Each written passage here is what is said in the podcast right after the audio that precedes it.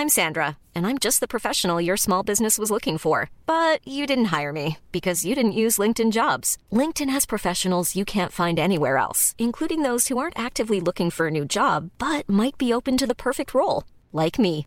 In a given month, over 70% of LinkedIn users don't visit other leading job sites. So if you're not looking on LinkedIn, you'll miss out on great candidates like Sandra. Start hiring professionals like a professional. Post your free job on linkedin.com/people today.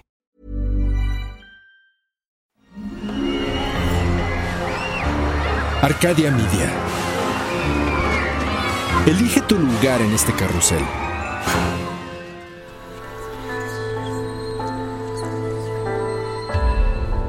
El cambio induce la transformación de perspectivas que conducen a la modificación del mundo a partir de nuestro universo personal. ¿De dónde nace el impulso que detona ese cambio? ¿Cuál es la fuerza que nos lleva a cuestionarnos a nosotros mismos? Cruzar los obstáculos, venciendo el miedo y convertir esas ideas en una realidad. Exploremos la fuerza detrás de las ideas que a diario son lanzadas al infinito. Hagamos un cambio, todos juntos. Esto es Héroes, por cultura colectiva.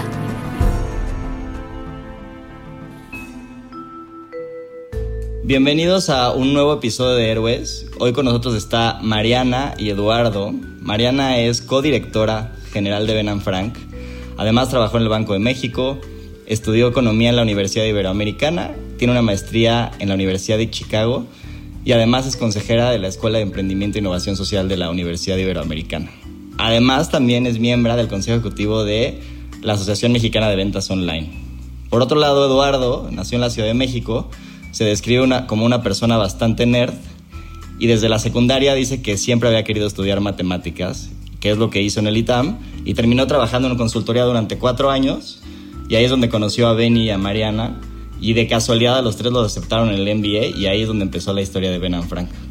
Como dato curioso, también ha corrido ocho maratones, le gusta mucho la música y bailar, aunque sea malísimo bailando, y además tomó clases de piano y guitarra y no sabe tocar absolutamente nada. ¿no? Entonces, para dar un poquito de contexto, también Ben Frank es una marca de lentes directo al consumidor que cuenta hoy con más de 23 tiendas físicas y tiene más de 220 empleados y es una de las startups con mayor crecimiento. Entonces, bienvenidos eh, Eduardo y Mariana. Muchas gracias por la, por la Gracias. invitación y la presentación. Yo no dije que era malo para bailar, eso lo dijiste tú. Ay, sí, eso viene en, en la descripción. Oye, para empezar, creo que algo que, este, que sería bueno es que nos contaran un poco, este, siempre empezamos con esta como chispa, ¿no? Eh, de tu lado, Paulsen, nos contaste que siempre habías querido estudiar matemáticas y esta parte como más de, este, intelectual y así, o sea, como que de dónde nace eso y estaría bueno que después también Mariana nos, nos este, contara igual como en sus épocas tempranas, cuando estaba en la, en la universidad así, qué le latía y qué la llevó a, como a estudiar lo que estudió y así. Desde chiquito que me acuerdo, siempre me gustan los números. Mi, como anécdota, mi, mi abuela del lado materno era matemática. Creo que eh, fue pro- probablemente de las primeras que estudió matemáticas como mujer aquí en México. Eh, y entonces como que siempre tuve esta figura de mi abuela eh, como muy cercana que, que le gustaba mucho pues, la parte de los números. Y como desde terminando primaria, empezando secundaria, como me acuerdo que me empezó a llamar mucho la atención como todas las cosas que tuvieran que ver con, con números. Y por ahí ya de secundaria empezaba como super nerd a leer libros de física y así. Y entonces dije, no, pues como que sí tengo que estudiar eh, algo así. Em, pero como re- realmente, como nunca sabes qué son las matemáticas hasta que no empiezas a estudiar eso, eh, porque todo el mundo piensa que hacemos cuentas cuando la gente acaba en un restaurante y es como, ah, pues tú eres matemático, ¿no? Haz la cuenta de... eh, Calcúlate la propina. Calcúlame claro. la propina, eres buenísimo para eso. Como es impresionante lo malos que somos para eso.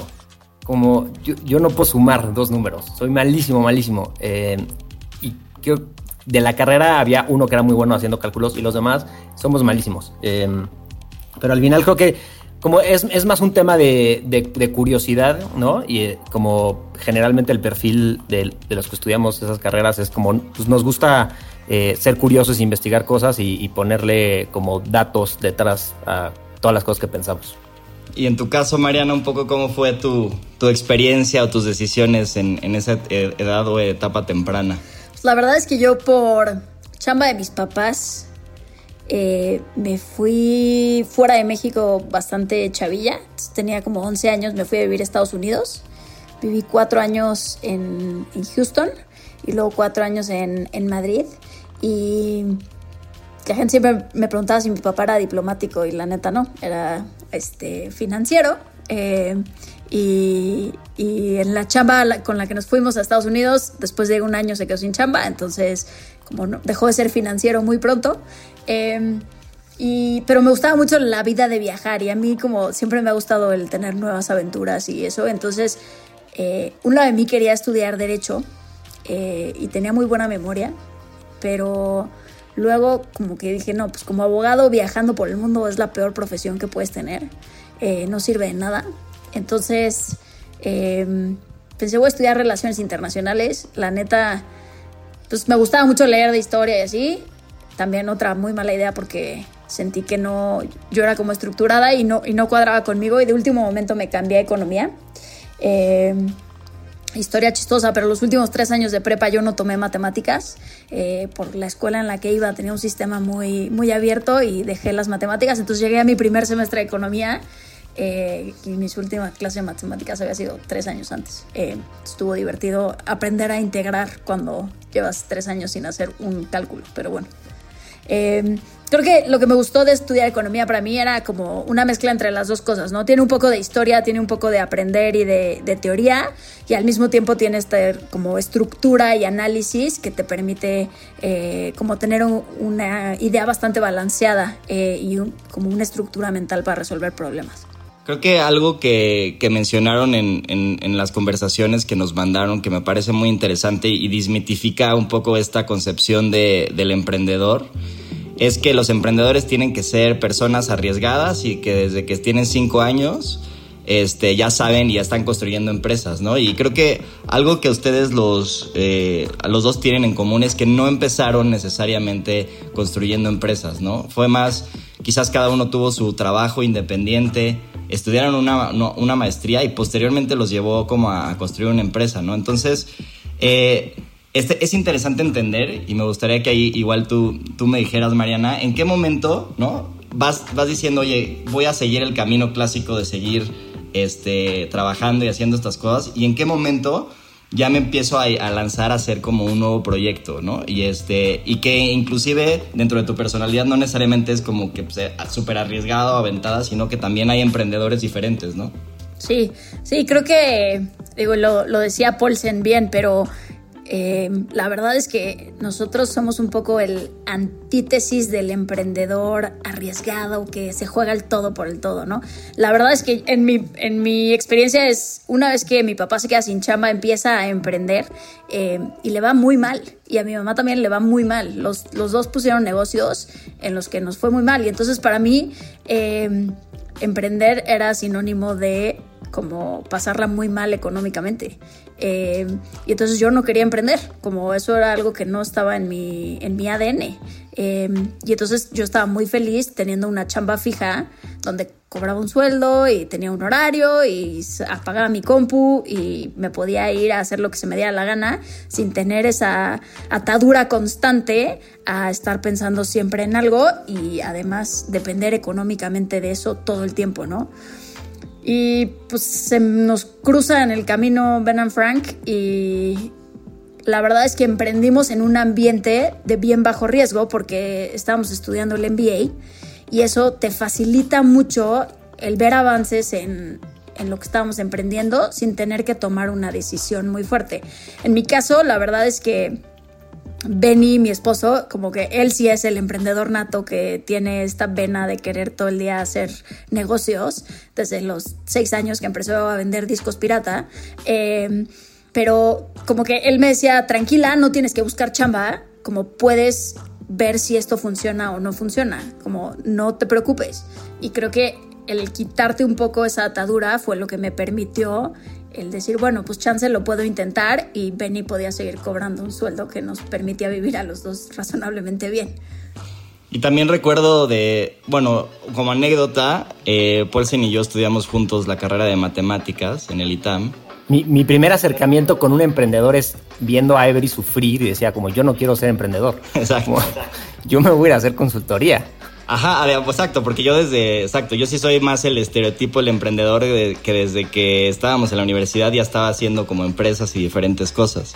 Pero yo, o sea, recuerdo mucho también que tú tenías una personalidad un poco más reservada. Me acuerdo que tú eras de los que estudiaba y el profesor decía como, a ver, resuelvan este problema y quién sabe cómo chingados, tú ya sabías cómo resolverlo cuando nadie más lo, lo, lo podía resolver. Como para ti, ¿cómo fue esta experiencia, por un lado, de, de tener esta parte conservadora, por así decirlo, este, pero al mismo tiempo arriesgarte a empezar un, un proyecto?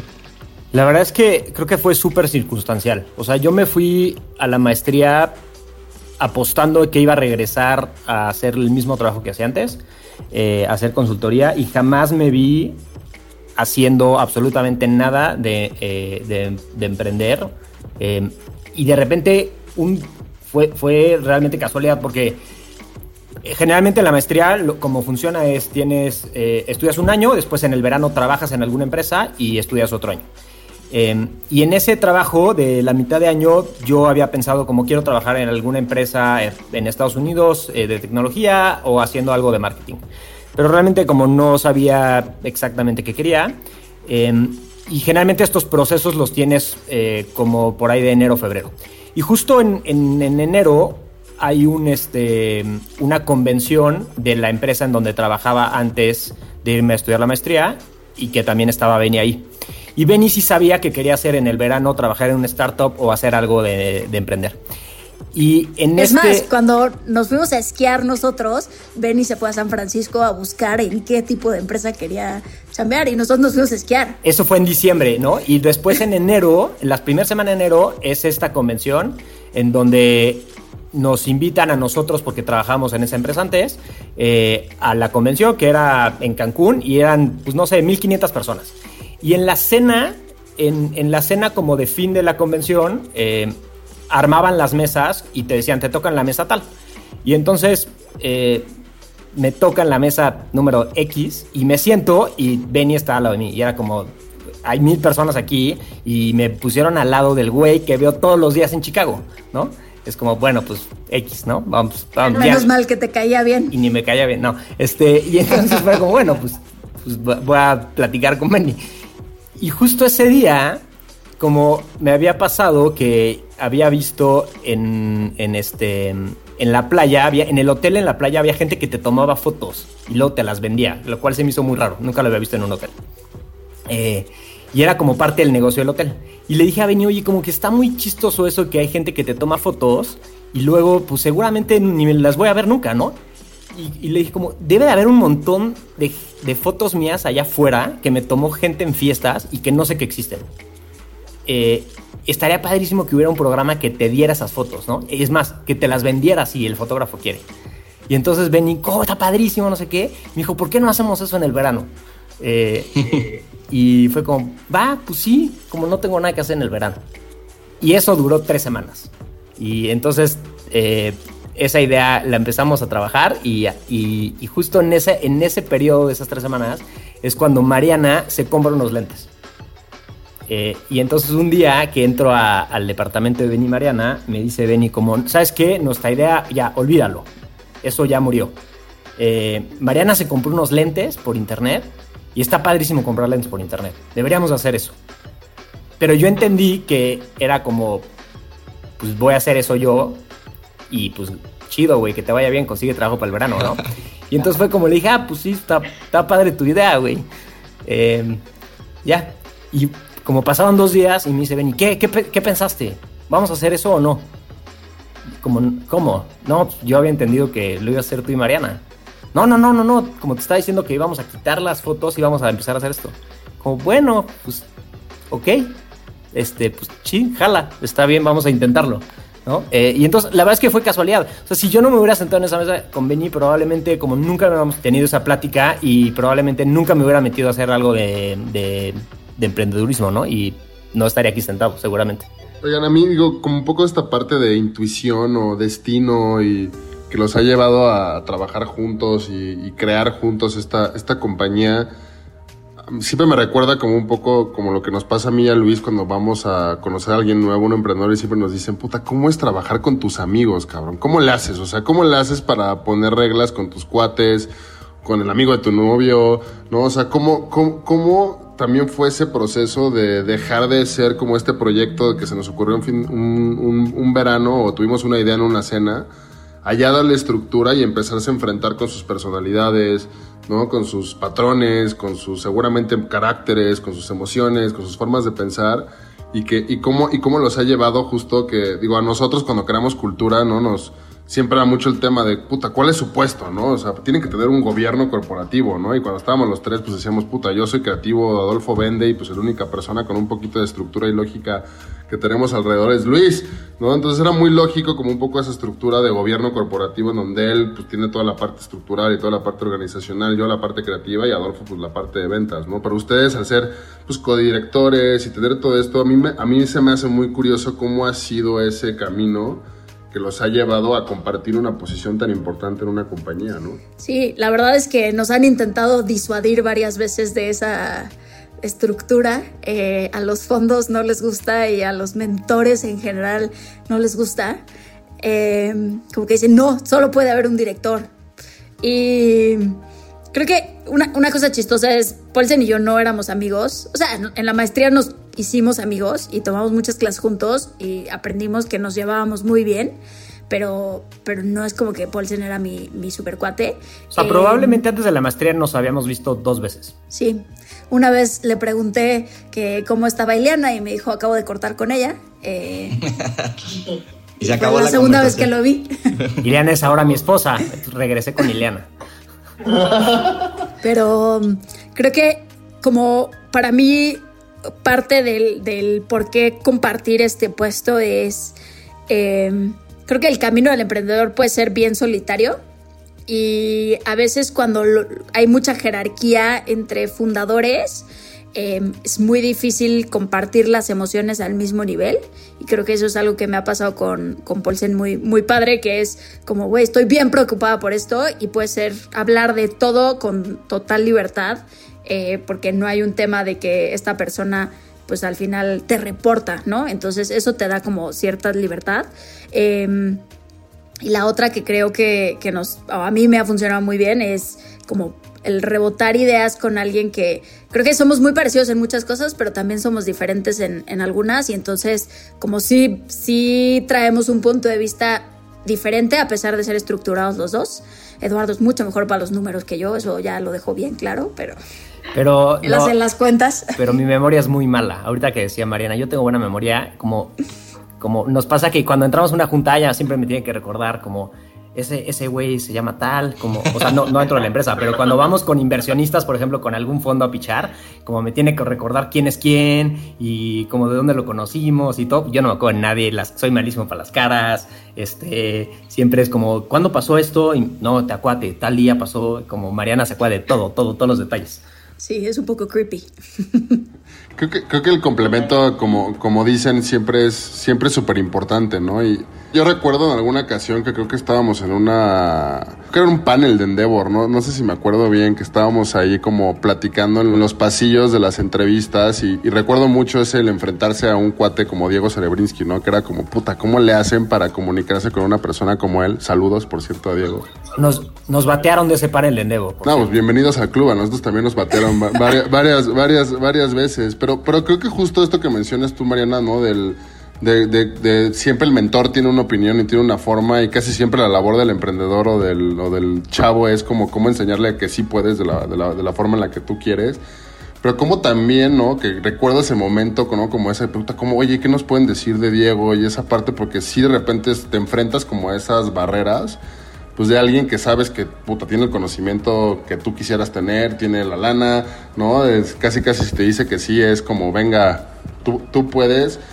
Pero ¿cómo, cómo enfrentar también eso y cómo, cómo también este complemento, porque yo recuerdo que a Luis, Adolfo y a mí, pues era, pues era muy bueno estar en, como en equipo, ¿no? Y yo volteaba a ver otros emprendedores que estaban solos Y decía, puta, estar en un panel de Endeavor tú solo, ¿no? O sea, ¿con quién haces feedback? O sea, porque nosotros fuimos a la selección a Londres, pues igual estábamos en una, ¿no? En una, una situación de superpresión, pero al final de cuentas salías de los paneles y pues estábamos nosotros tres cotorreando, nos íbamos a tomar una cerveza, a comer y como que te relajas y te sirve como de, de reenfoque. ¿Ustedes cómo vivieron también ese proceso de enfrentar ese, ese tipo de personas y que si recuerdan de alguna en particular que les haya dado un como un aprendizaje fuerte, ¿no? En ese, en ese aspecto.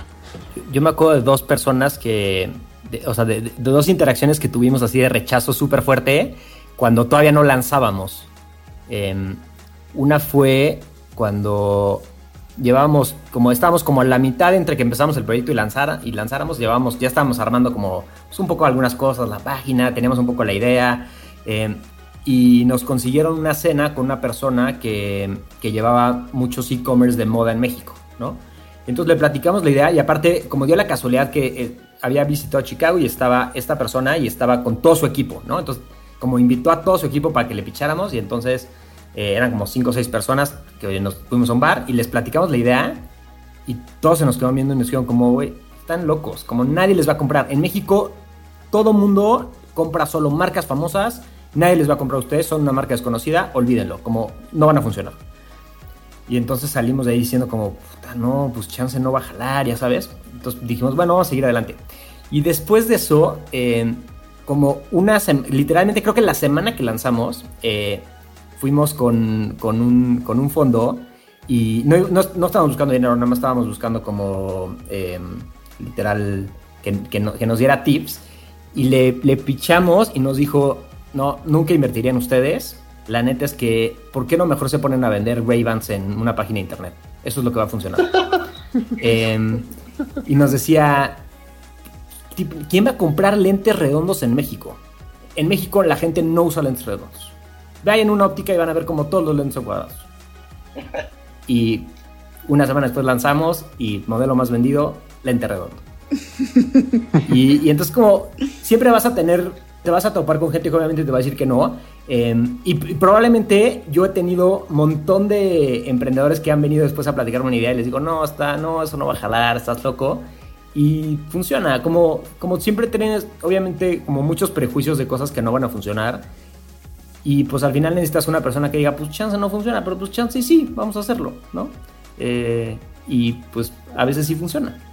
Creo que ahí la palabra es el, tema de la resiliencia, ¿no? Que creo que es algo que... Si, si, si la primera persona que te dice no, vas no va a funcionar, le dices, ah, ok, tienes razón y te vas a tu casa todo deprimido, pues creo que es difícil lograr como cambios y cosas en, general, ¿no? Yo, yo recuerdo también, como decía Diego, la primera vez que tuvimos reunión con Diego Cerebrinsky, que, curiosamente ahora es nuestro inversionista, pero la primera vez que tuvimos reunión con él, que le fuimos a pichar la idea, nos dijo, no van a hacer un peso de esto, yo que ustedes ya mejor buscaba chamba. O sea, me acuerdo que salimos de esa junta de que Jorge y yo deprimidos, o sea, que ¿sabes qué? Ya vamos a chupar, vámonos a, otro lugar porque, güey, ya no la hicimos, ya sabes.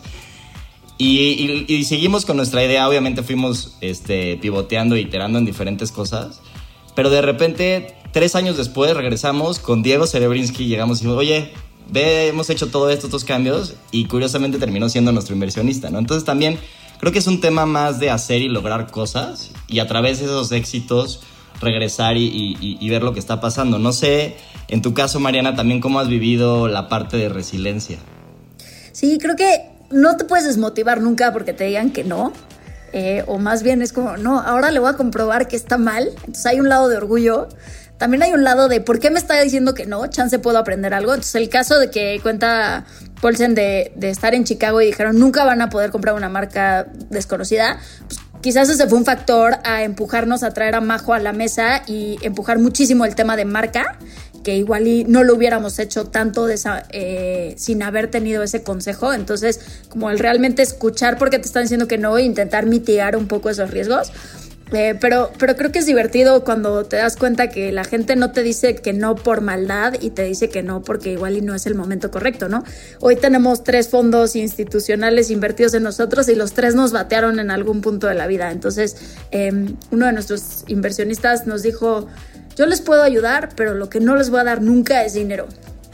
Y de repente un día fue como, oye, ya estamos levantando dinero, nos ayudas a revisar el term sheet, a ver cómo lo ves. Sabemos que no tú no le quieres meter lana, pero por lo menos eres un buen asesor para eso. eh, espérate, porque chance, que mi socio lo vea, y entonces acabó siendo inversionista nuestro, ¿no? Y los otros dos fondos entraron, primero nos dijeron que no, los dos, y un año después uno entró y un año después entró el otro. Entonces, como no tomarte personal los nos y seguir demostrando lo que, lo que justo decías, ¿no? Como cada vez hay más avances y cada vez estoy logrando más cosas y al final eso es lo único que importa. Y justo eh, en el episodio pasado tuvimos a, un, a un doctor que se llama Guillermo Ulises Ruiz Esparza, que justo nos contaba unas historias de... Él, él es, es una historia muy curiosa porque estudió medicina, pero luego hizo un doctorado en ingeniería. Y todo el mundo le dijo, ¿cómo es posible que va a hacer un doctorado en ingeniería?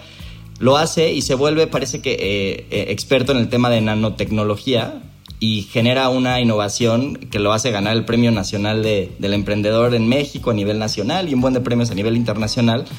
Pero luego, después de tener todos estos éxitos, regresa todavía a Harvard a, pedir chamba y no le dan chamba. Al grado de que se acaba todo su dinero después de tener tantos éxitos, tiene que dormir casi casi en el hospital.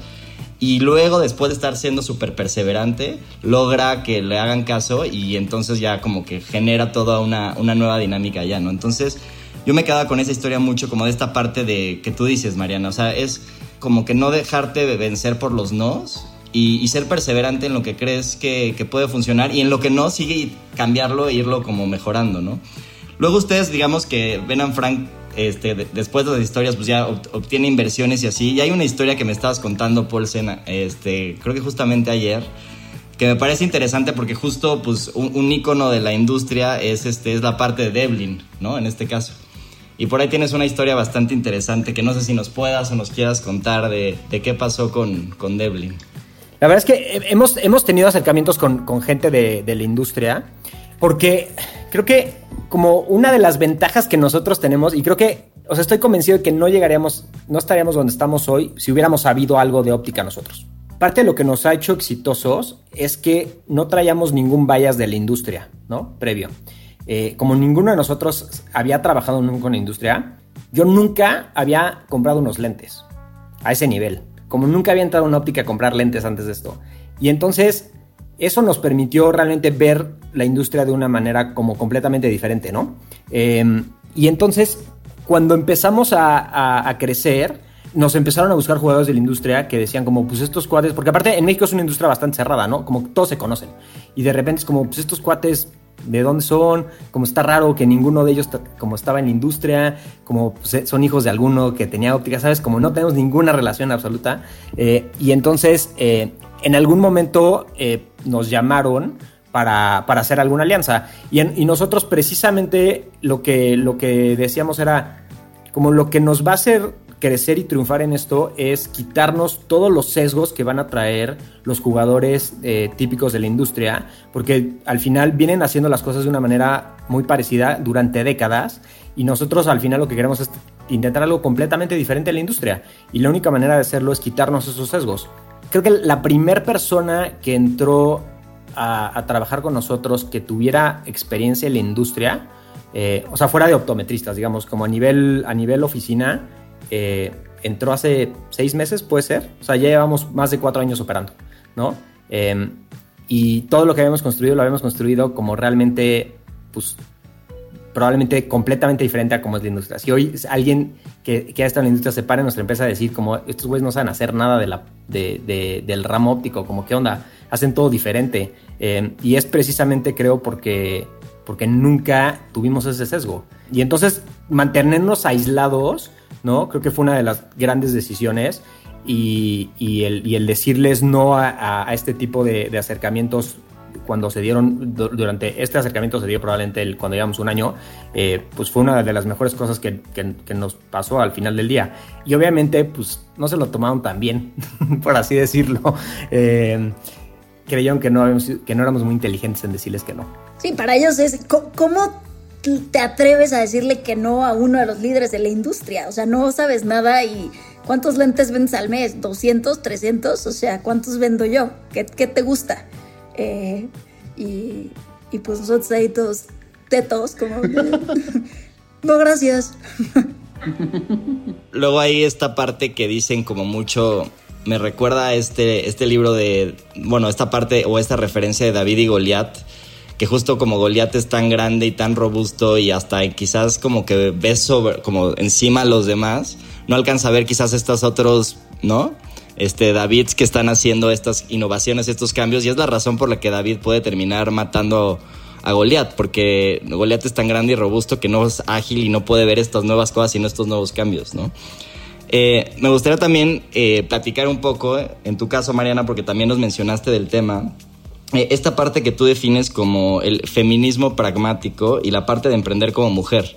Porque creo que también, este, y, eso sí, es, hay que decirlo, creo que hay, o sea, sí creo que tú ya te estás volviendo como una referencia de, de, de emprender en México como, como mujer, ¿no? Este, y que creo que es algo que cada vez veo más en el país y es algo que creo que va a robustecer mucho todo este ecosistema y todo lo que estamos viendo, ¿no? Sí, la, verdad es que más allá de que te puede gustar el spotlight o no, como que cuando te das cuenta que hay tan pocas mujeres en la posición en la que yo hoy estoy, como la responsabilidad crece y el, el, empujar a más mujeres a decir sí se puede, como sí me lo tomo como una bandera personal, porque me desespera muchísimo las limitaciones que existen y las limitaciones que se ponen las mujeres, ¿no? Y entonces creo que creo que como ya el, debate de las mujeres valen más o valen menos es completamente estéril, ya como fuera de algunos machismos como muy, muy arraigados, creo que ya no estamos en ese punto. Eh, pero lo que sí creo es que hay tantos comportamientos tan chiquitos que perpetúan el machismo de los dos lados que para mí es como es una bandera que ya no puedo soltar y a veces como la gente me dice como ya, ya, cállate, ya, como deja de pelear por esta. Pero es, es cañón, como conozco a muy pocas parejas donde la mujer gane más que el hombre. Como sigue siendo algo inconcebible. Sigue siendo algo donde, y no importa si ya tienes hijos, no tienes hijos, como eso es algo que pues la responsabilidad principal es el hombre. deja tú que ganes más o menos como los gastos de la casa no se reparten parejos. Como yo firmé una hipoteca y la hipoteca está a mi nombre mancomunada con Benny. Como ese es el, el como lado pragmático, como yo quiero exactamente lo mismo que él y estoy dispuesta a ponerle dinero a tener exactamente lo mismo que él. Quiero repartir las labores del hogar entonces, estoy dispuesta a repartir las responsabilidades económicas. Y para mí esto es súper importante y súper liberador, porque entonces ya no hay roles preconcebidos de tú eres el que trae el pan a la familia y yo soy la que hace de comer, sino que pues los dos hacemos las dos cosas, ¿no? Y entonces esto es como es algo súper importante para mí. Eh, intento vivirlo en mi vida y me casé con alguien que afortunadamente lo, entiende y lo empuja conmigo. Eh, pero creo que como una parte de, la responsabilidad es que las mujeres tenemos que asumir que sacrificios en algunos sentidos, ¿no? Como el, el, lo he oído mucho y lo he oído en amigas, que es como, ah, yo pago el viaje. Es como, ay, qué linda eres, pero no pagues el viaje, como paga el día a día de la vida, porque eso es lo justo, como, ¿por qué sería de la otra manera? Em, y entonces, pues sí, el empujar a más mujeres a estar en estos roles y a ser como outspoken al respecto de esto. Y creo que puede llegar a ser hasta un poquito controversial que, digas eso, pero la gente te dice como, ¿cómo es tu balance de vida? Es como, nunca se lo preguntarías a ningún hombre. ¿Por qué se lo preguntas a una mujer? Como, no hay balance de vida, vale madre, soy emprendedor, pero es igual de jodido para mí que para Eduardo, ¿sabes? Tiene un hijo, yo no, pero como realmente ese tipo de preguntas me alteran. O me invitan un chorro a paneles de puras mujeres y lo único que hablas es de la igualdad y de levantar dinero como mujer. Y es como, ¿por qué no estoy en el panel en el que hablan de cómo ejecutas chingón un modelo de negocio? ¿Por qué tengo que estar en el que hablamos de nuestros sentimientos eh, y de cómo balanceamos la vida? Como, eso no jala, porque lo único que haces es seguir metiendo ese chip de las mujeres tienen que, el liderazgo femenino, es como, no, es por personalidad. Eh, y entonces para mí eso es como la parte pragmática de un, de un como feminismo, decir neta, hay que hacer las cosas iguales.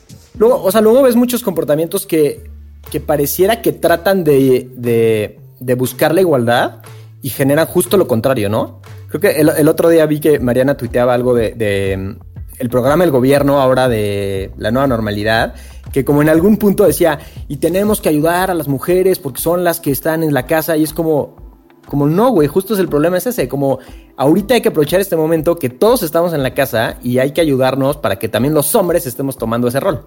Eh, pero como justo esa política probablemente la escribieron pensando en vamos a ayudar a las mujeres y en, en el fondo lo que genera es que mantengamos esta división y este machismo. Completamente de acuerdo. Creo que, o sea, el estereotipo y el alimentar ese tipo de estereotipos siempre. O sea, creo que como haciendo como intentando, haciendo una analogía a lo que mencionaban del, ¿no? Del, de los líderes de la industria y llegar a ser un, campo innovador, creo que, creo que el tema mucho, y también va, va hacia donde va mi pregunta, Mariana, es cómo en esta esfera donde tal vez ponerle el adjetivo pragmático al feminismo y más en, el, en la labor y con un poco con, ¿no? con el tema de la lucha, cómo es enfrentarse como mujer hacia eso, ¿no? Como un poco y en la esfera laboral con otras mujeres porque creo que digo, al menos para nosotros ha sido como una evolución y un cambio mucho que nos hemos enfrentado a este tema dentro de la compañía y con los liderazgos de las mujeres. Hoy gracias, gracias a todo esto, la mayor cantidad de, la mayor cantidad de líderes en la empresa son mujeres, pero sí hemos visto justo, justo esto que tú dices y luego el, encontrar, el encontronazo, como mencionas, entre personalidades llega a ser más fuerte que el, que el de género, ¿no? Pero pero, pero ahorita escuchándote y veo, pues digo, puta, o sea, conozco a tres o cuatro amigas feministas que en cualquier momento con esos argumentos dirían, no, es que eso no está bien y tenemos que tener como esa parte de justicia. ¿Cómo, cómo es enfrentarte con eso, esa parte desde una situación como la tuya de, pues de también como dices, ¿no? Del spotlight. O sea, ¿cómo, cómo lo has vivido eso a nivel, a nivel personal? Sí, o sea, creo que lo último que yo quiero es causar polémica en, entre mujeres, porque la neta, como todas las luchas del feminismo son válidas, todas, hasta las que pintan el ángel, hasta, o sea, igual y no es la manera en la que yo lo hago, pero no importa, creo que todas son válidas y lo último que necesitamos es descalificarnos entre este tipo de lucha, pero, pero lo que sí busco es un poco remover la conciencia de los hombres para que se den cuenta que esta discusión no es una discusión de mujeres, es una discusión de personas. Y eso es lo que a mí más me importa. Y lo que más me duele es cuando la gente me contesta y diciéndome como, bueno, pero no tienes hijos. Bueno, el día que tengas hijos vas a entender. Como, está muy padre, está súper idealista lo que tú dices. Como, ouch, ¿sabes? Como qué pinche que tú como persona no puedas decir, quiero ser igual de ejemplo para mi hijo que para mi hija. Porque también, o sea, ponte en el concepto de tienes unos hijos como los educas igual siendo hombre o mujer, ¿no? O sea, no, los mandas a escuela donde a uno les enseñan costura y al otro le enseñan matemáticas, ¿no? Vamos a hablar de una familia normal del siglo de hoy, pero como el ejemplo que ellos ven es cuántas mujeres trabajan, muy pocas o trabajan part-time. El ejemplo que ven los niños es mi papá es el responsable económico y mi mamá es la que se encarga de lavar la ropa, o sea, como principalmente, aunque la chamba de casa ya se reparta a 70-30, las responsabilidades principales son estas. Si el ejemplo sigue siendo ese, como nunca vamos a poder romper con esto. Porque, ¿qué pasa? Tienes hijos y tu mamá te dice como, bueno, pues igual y no es mal momento para dejar de trabajar un par de años y te encargas de tus hijos. Como, no, tu hijo puede ir a guardería a los tres meses y está chingón. El niño no le va a pasar absolutamente nada tú sigue chambeando y balancea tu carga con tu esposo o tu pareja.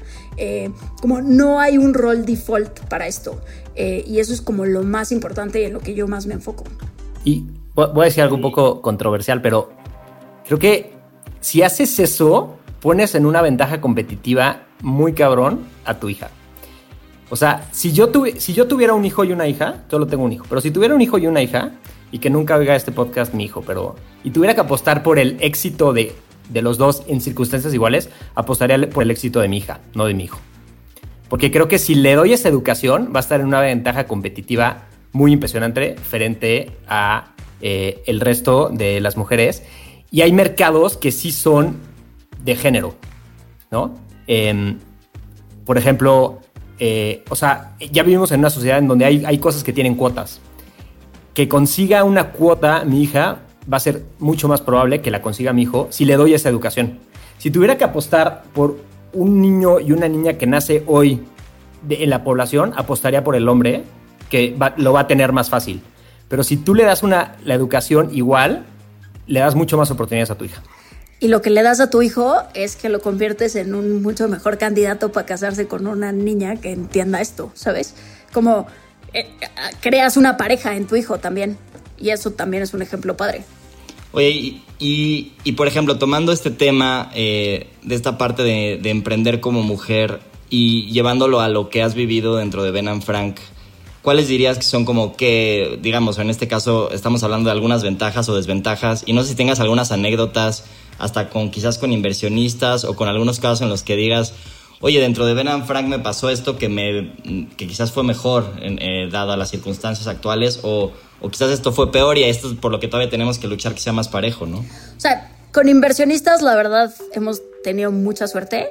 Creo que eh, todo este como escándalo de darnos cuenta que a las mujeres se les fondea muchísimo menos que a los hombres, etcétera, eh, lo que ha hecho es que la gente quiera ser más propenso a fondear a las mujeres. Por una bola de razones estructurales, hay menos mujeres que llegan a esos lugares y cuando llegan hay ciertos sesgos en contra, pero hay como un poquito más de ganas de fondearlas. Entonces, cuando llegas a un, como mujer con una trayectoria parecida a la de otros fundadores, pero como mujer con una muy buena atracción en tu empresa, como yo creo que te juega hasta a favor, ¿no? Eh, por ejemplo, Dila, uno de nuestros fondos, como siempre sacan la estadística de que reciben, no me acuerdo qué número, o sea, aceptan X número de, de empresas de las que les pichean. Pero si tú lo divides entre hombres y mujeres, aceptan más de mujeres que de hombres porcentualmente hablando. Porque las mujeres representan poquito de su portafolio, pero hay menos mujeres que llegan a pichar y entonces te ponen una cierta ventaja cuando estás muy bien preparado. Eh, ahora, también me ha pasado lo contrario. Me acuerdo perfecto, teníamos un proveedor que llegó un día de la industria, evidentemente, eh, eh, y llegó y me dijo, eh, no, Mariana, es que mira, así es como vende la industria y así es como venden ustedes. Como no hace sentido que ustedes estén vendiendo un producto de tan bajo margen. Como, sí, eso es lo que nosotros vendemos. No, o sea, no tengo por qué explicarte mi modelo de negocio, pero así nos sentimos cómodos vendiendo porque así queremos crecer no, no, no, no, no, no estás entendiendo. Le dije, no, no, no, no, no. Yo estoy entendiendo muy bien qué es lo que yo quiero en mi negocio. Mariana, ¿por qué no hablamos con Eduardo y Benny? no mames, ¿sabes? Eh, ese es como lo peor que me ha pasado. Y bueno, ya, ya no son proveedor nuestro, entonces puedo contar esta historia con Obviamente. Oigan, ahora este, me gustaría que ahora nos fuéramos un poco ya hacia el presente. ¿Cómo están viviendo ustedes el hecho de ¿no? ser emprendedores, digamos, diferentes, porque no necesariamente son, son bastante adversos al riesgo? Tratar de calcular ¿no? cada uno de los riesgos que se pueden tener. Este, que hayan construido durante cuatro años un negocio como súper sustentable, ¿no? Creciendo tiendas poco a poco y todo esto, y de repente, pues viene la pandemia y pues tienen que cerrar las tiendas y cero ingresos en, en las tiendas durante los últimos dos meses. Eh, ¿Cómo han estado viviendo esto? Eh, ¿no? ¿Qué, qué parte, cómo, o sea, cómo lo han sentido y este, cómo se han apoyado entre ustedes también, ¿no? Eh, en esta dinámica que también hablan de hablar mucho entre ustedes y, y hacia dónde ven que van las cosas, ¿no? ¿Vas tú? yo, pues, yo la verdad he sufrido muchísimo. Eh, como son muchísimos años en los que hemos querido crecer un negocio pues, muy responsablemente, como nunca hemos tenido un burn loquísimo, como hemos sido bien leans en la manera en la que vamos creciendo el negocio para no descontrolar y poder tener como mucho control de nuestro futuro. Eh, y de repente te topas con que de la noche a la mañana estás quemando muchísimo dinero que no estás acostumbrado a quemar. Eh, que tienes que tomar decisiones que nunca hemos tenido que tomar, como recorto gente, recorto sueldos, como nunca habíamos tenido que plantearnos esas preguntas. Eh, y, son como la creo que tengo, yo tengo dos frustraciones muy fuertes. Una es como, madres, no, no hay nada que pude haber hecho para evitar esto. Pero la otra es, tuve muchísima, muchísimo tiempo para darme cuenta que esto estaba pasando y no hice nada antes. Eh, porque nosotros teníamos proveedores en China y entonces como la pandemia como les pegó a ellos en enero y nosotros no lo vimos.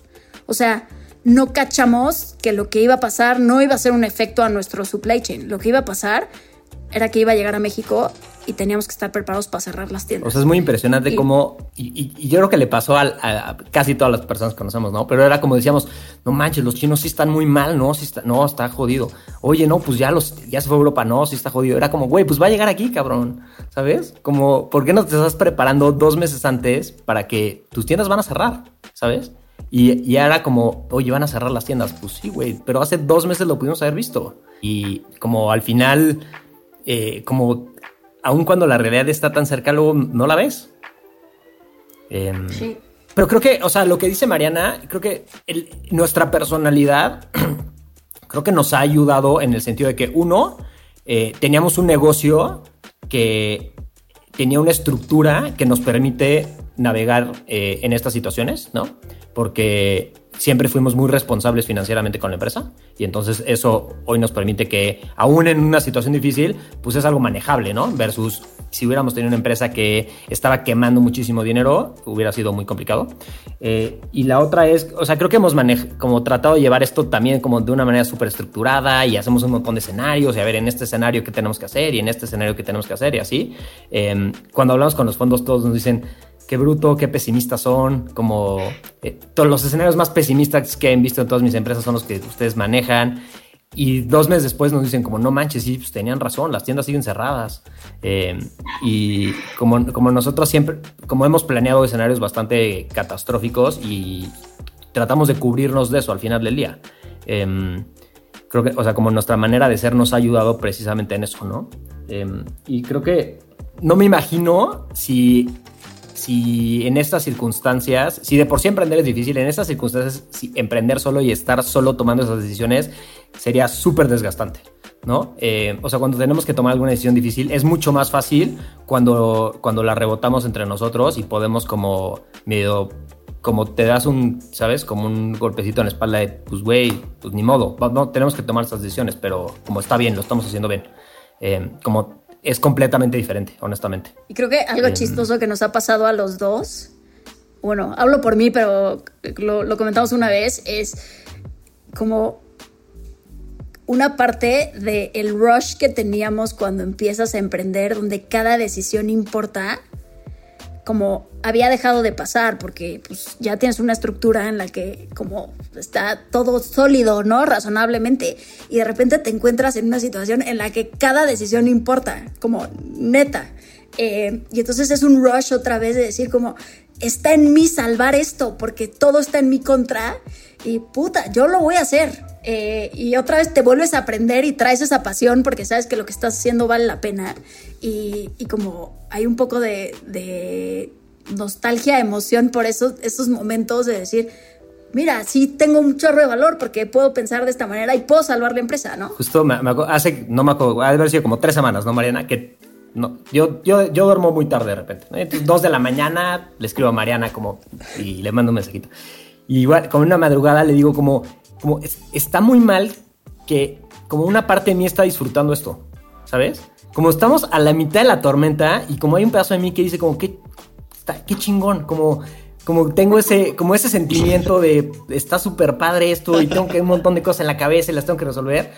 Como está mal que me sienta bien por esto eh, y me decía como no yo también como pues me siento como tengo una parte de mí que pues como que está muy está divertido pasar por estos momentos y como es justo cuando empiezas la empresa, tienes esos de que diario te despiertas diciendo como, no, y esto va a jalar, no va a jalar, y así. Em, y como revives ese momento.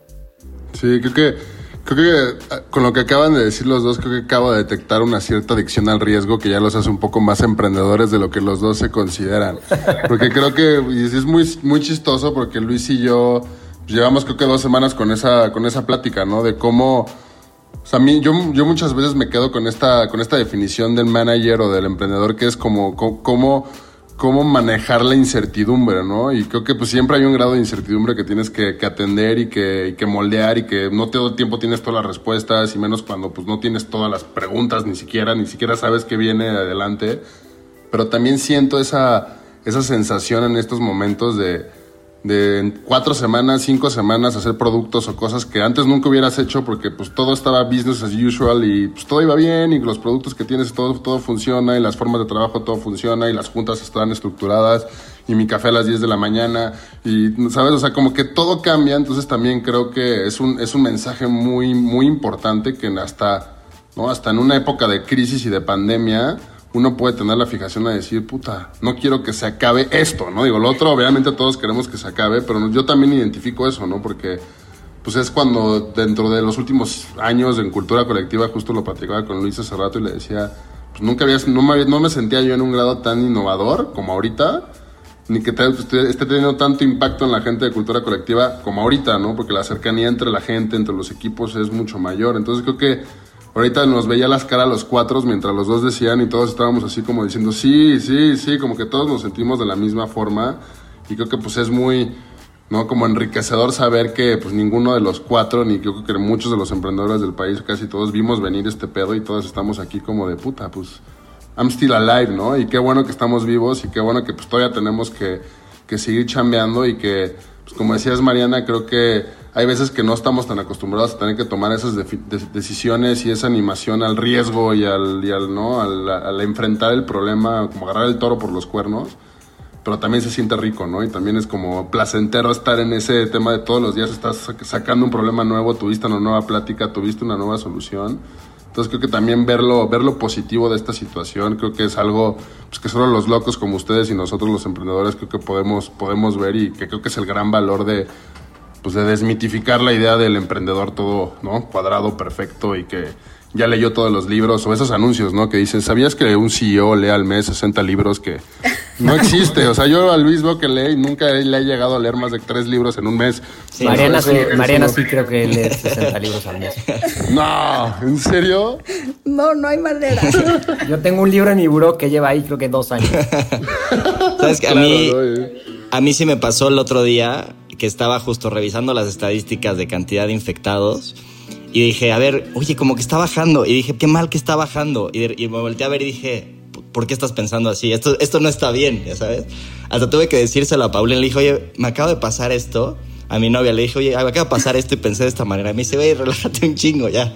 No pasa nada. Este, me recordó mucho esta plática que a, a un webinar que hizo Endeavor sobre Reid Hoffman, que es uno de los fundadores de que tiene un gran fondo de inversión en Estados Unidos y uno de los fundadores de PayPal, que dice que justo en estos momentos las mejores personas o las personas que son las más capaces de mover las cosas en, el mundo somos los emprendedores, porque somos los que justo cuando llegan los momentos de riesgo nos llega ese rush y ese rush nos hace reaccionar y llegar a meter soluciones y hacer cambios, ¿no? Entonces me gustó mucho porque también me inspiró a decir, oye, qué chido que podamos, ¿no? De, tratar de desde nuestra trinchera cada quien, pero poder como que lograr hacer estos pequeños cambios. Y ya para, este, digamos, ir cerrando y concluir el podcast, me gustaría que, como un mensaje final hacia, hacia la gente, este, de cómo ustedes ven hacia dónde van las cosas, por un lado, y por otro lado también como de qué, mensajes de, le mandarían a alguien que quiere emprender y que, que quiere hacer un negocio y, este, y ya nada más para motivarlos y inspirarlos un poco. Pues nosotros desde hace un par de, meses traemos una, visión que, es que el, mundo va a cambiar neta, es lo que traen algunos, pero muchos se niegan a ver y es los próximos 18 a 24 meses eh, el mundo va a ser completamente diferente. Eh, y, creo que tenemos que cambiar muchas cosas, pero tenemos que estar, vamos a estar acostumbrados a vivir con el virus y vamos a tener que usar tapabocas y vamos a tener los próximos 24 meses. Em, y entonces, pues hay que hacer todo lo posible para preparar a los negocios para que sobrevivan durante esos meses, porque no vemos una salida fácil y una salida rápida de esto, ¿no? Hay gente que dice, esto es una recuperación en V, como nosotros no lo vemos, lo, lo, vemos en W. Eh, picos de cuarentena constantes los próximos 18, 24 meses. Y creo que la, otra es, creo que la, pandemia ha hecho, ha cambiado comportamientos radicalmente, ¿no? Em, y hay otros que no es que los haya cambiado, simplemente los ha acelerado. O sea, lo que ha pasado es que quizá estamos viendo, por ejemplo, adopciones de e-commerce que íbamos a ver eventualmente, pero igual y nos adelantamos 10 años em, a lo que estamos y el país Y las empresas no estábamos listas para adelantar 10 años de madrazo, ¿no? Y entonces como de repente nosotros mismos que nacimos online, ¿no? Que, que, somos una empresa bastante digital, pues de repente te mueves 10 años adelante en, en términos de, de, comportamiento del consumidor y pues te agarra en curva muchas cosas, ¿no? Eh, y entonces creo que ahorita los, los que se adapten más rápido a este aceleramiento de, de, los cambios del consumidor, pues son los que van a sobrevivir, ¿no? Y creo que hay muchas estadísticas allá afuera de las empresas que se fundan en estas circunstancias eh, son las que muchas veces, 10 años después, 15 años después, son las que son más grandes, ¿no? Entonces, si, si, ves estadísticas de, crisis pasadas, eso es justo lo que pasa. Entonces, ahorita hay mucha gente probablemente allá afuera que uno se está quedando sin trabajo, eh, y probablemente esos son momentos de bajo riesgo, justo, ¿no? No es, no es igual al bajo riesgo que nosotros tuvimos mientras estábamos estudiando una maestría, pero igual es un bajo riesgo. Es como ahorita igual no tienes trabajo. Es, es un gran momento para emprender eh, al final del día, porque eh, como tu alternativa ahorita no, no, no existe, ¿no? Y entonces eh, creo que se van a fundar muchísimas empresas durante estos meses que en 3, 4, 5 años van a ser grandes empresas. Venga. Que pues Paulsen deje la nota optimista ya está cañón, ¿eh? Pues yo quiero, o sea, antes que nada agradecerles mucho por la entrevista y la neta, eh, también decirles que desde este lado, pues eh, admiro mucho lo que han hecho con Ben Frank. Este, me gusta también eh, conocerlos y compartir con gente que, que también, como dicen ustedes, son emprendedores diferentes que calculan riesgos, ¿no? Creo que también es muy padre tener esa posibilidad de platicar con, con otras personas y ver cómo calculan las cosas y eso también te ayuda a ti como a mejorar mucho. Entonces, pues de este lado agradecerles mucho y, también compartirles esa admiración por lo que han hecho. Y no sé si quieras tú, Jorge, también cerrar con algo. Sí, creo que, digo, yo no los conozco tanto como Luis, pero siempre le he dicho que para mí la clave de, de, muchas empresas o muchos emprendimientos en México es que pues, el generar una marca y generar un valor es muy distinto a generar un negocio, ¿no? Creo que ustedes lo que han hecho pues es darle, darle vida a una marca, una esencia, a todo un un concepto que es Ben Frank, que creo que va mucho más allá solamente de lentes y de, y de cosas, que ya es un pues ya es un, una presencia en un mercado que, pues, digo, ustedes conocen mejor a los players, pero pues todos hemos visto cómo, ¿no? Cómo, lo aburrido que tiende a ser, ¿no? Lo, ir un Devlin o ir a otra, otra, otra, tienda de, de estas de, lentes y creo que lo que ustedes le, le, han metido y que sobre todo, pues, que son un producto mexicano, creo que muchísimas felicidades y algo, algo que a mí me encantó de su historia y que creo que allá afuera todos se pueden, se pueden relacionar y que creo que es una motivación es que pues, hasta no queriendo emprender se puede emprender, ¿no? Entonces creo que para mí eso es algo súper, súper chingón y súper fregón que la gente se tiene que dar cuenta que pues no necesariamente tienes que tener la cepa de quiero ser millonario, quiero ser una empresa, sino simple y sencillamente la propia vida te puede llevar a la decisión y hay que quererse subir, ¿no? Y yo los felicito mucho por eso y pues como les decía, con ese recuerdo de Endeavor, pues ya, ya, ya, ya cada vez nos estamos, eh, éramos los chavos del, del, de la, del, pues del, ecosistema emprendedor, ya no tanto. Y pues creo que el seguir y sobre todo, digo, con lo que tú mencionas, Mariana, de este liderazgo femenino, pues creo que pues, continuar con esa, pues, con esa motivación a seguir compartiendo y a que pues, creemos más emprendedores y más, más gente que está haciendo cosas así de chingonas en México como Venom Frank y Cultura Colectiva, ¿no? Y pues muchas felicidades por lo que han hecho. Muchísimas gracias. Y solo nos tomó cinco años admitirnos como emprendedores. y un podcast. Eso me, eso me llevo yo de este podcast. Exacto. Ya sé si somos un poquito emprendedores. Exacto, la conclusión, por fin ya son emprendedores. No, pues muchas gracias por la invitación. Eh, gracias a los dos y suerte en los siguientes 18, 24 meses. Venga. ojalá sean menos, pero de acuerdo, coincido. Muchísimas gracias a los dos. Un abrazo.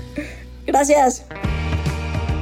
Muchísimas gracias a todos por escucharnos. Creo que pues, estas historias, como, como todas las que hemos escuchado las últimas semanas, inspiran a darse cuenta de que lo único que se tiene que tomar es acción para, para hacer cosas. Emprender es un adjetivo. Creo que el hacer cualquier cosa que los llene y que quieran cambiar o, aportar un granito a algo es importante. Obviamente los invitamos a revisar todos los productos y, y toda la oferta digital que tiene Ben Frank. Muchas gracias a nuestros invitados y acá estamos en Héroes de Cultura Colectiva. Gracias.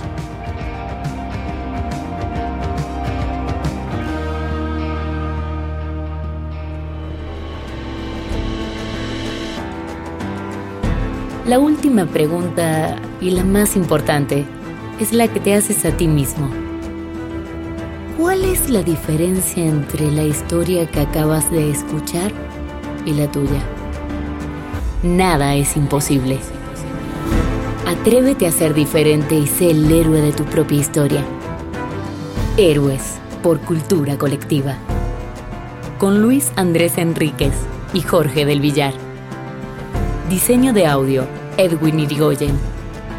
Música original de Claudio Trejo Hernández. Producido por Luis Eduardo Castillo en Webback Audio.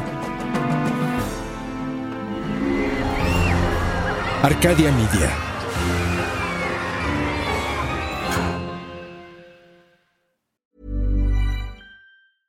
Cool fact a crocodile can't stick out its tongue. Also, you can get health insurance for a month or just under a year in some states. United Healthcare short term insurance plans, underwritten by Golden Rule Insurance Company, offer flexible, budget friendly coverage for you. Learn more at uh1.com.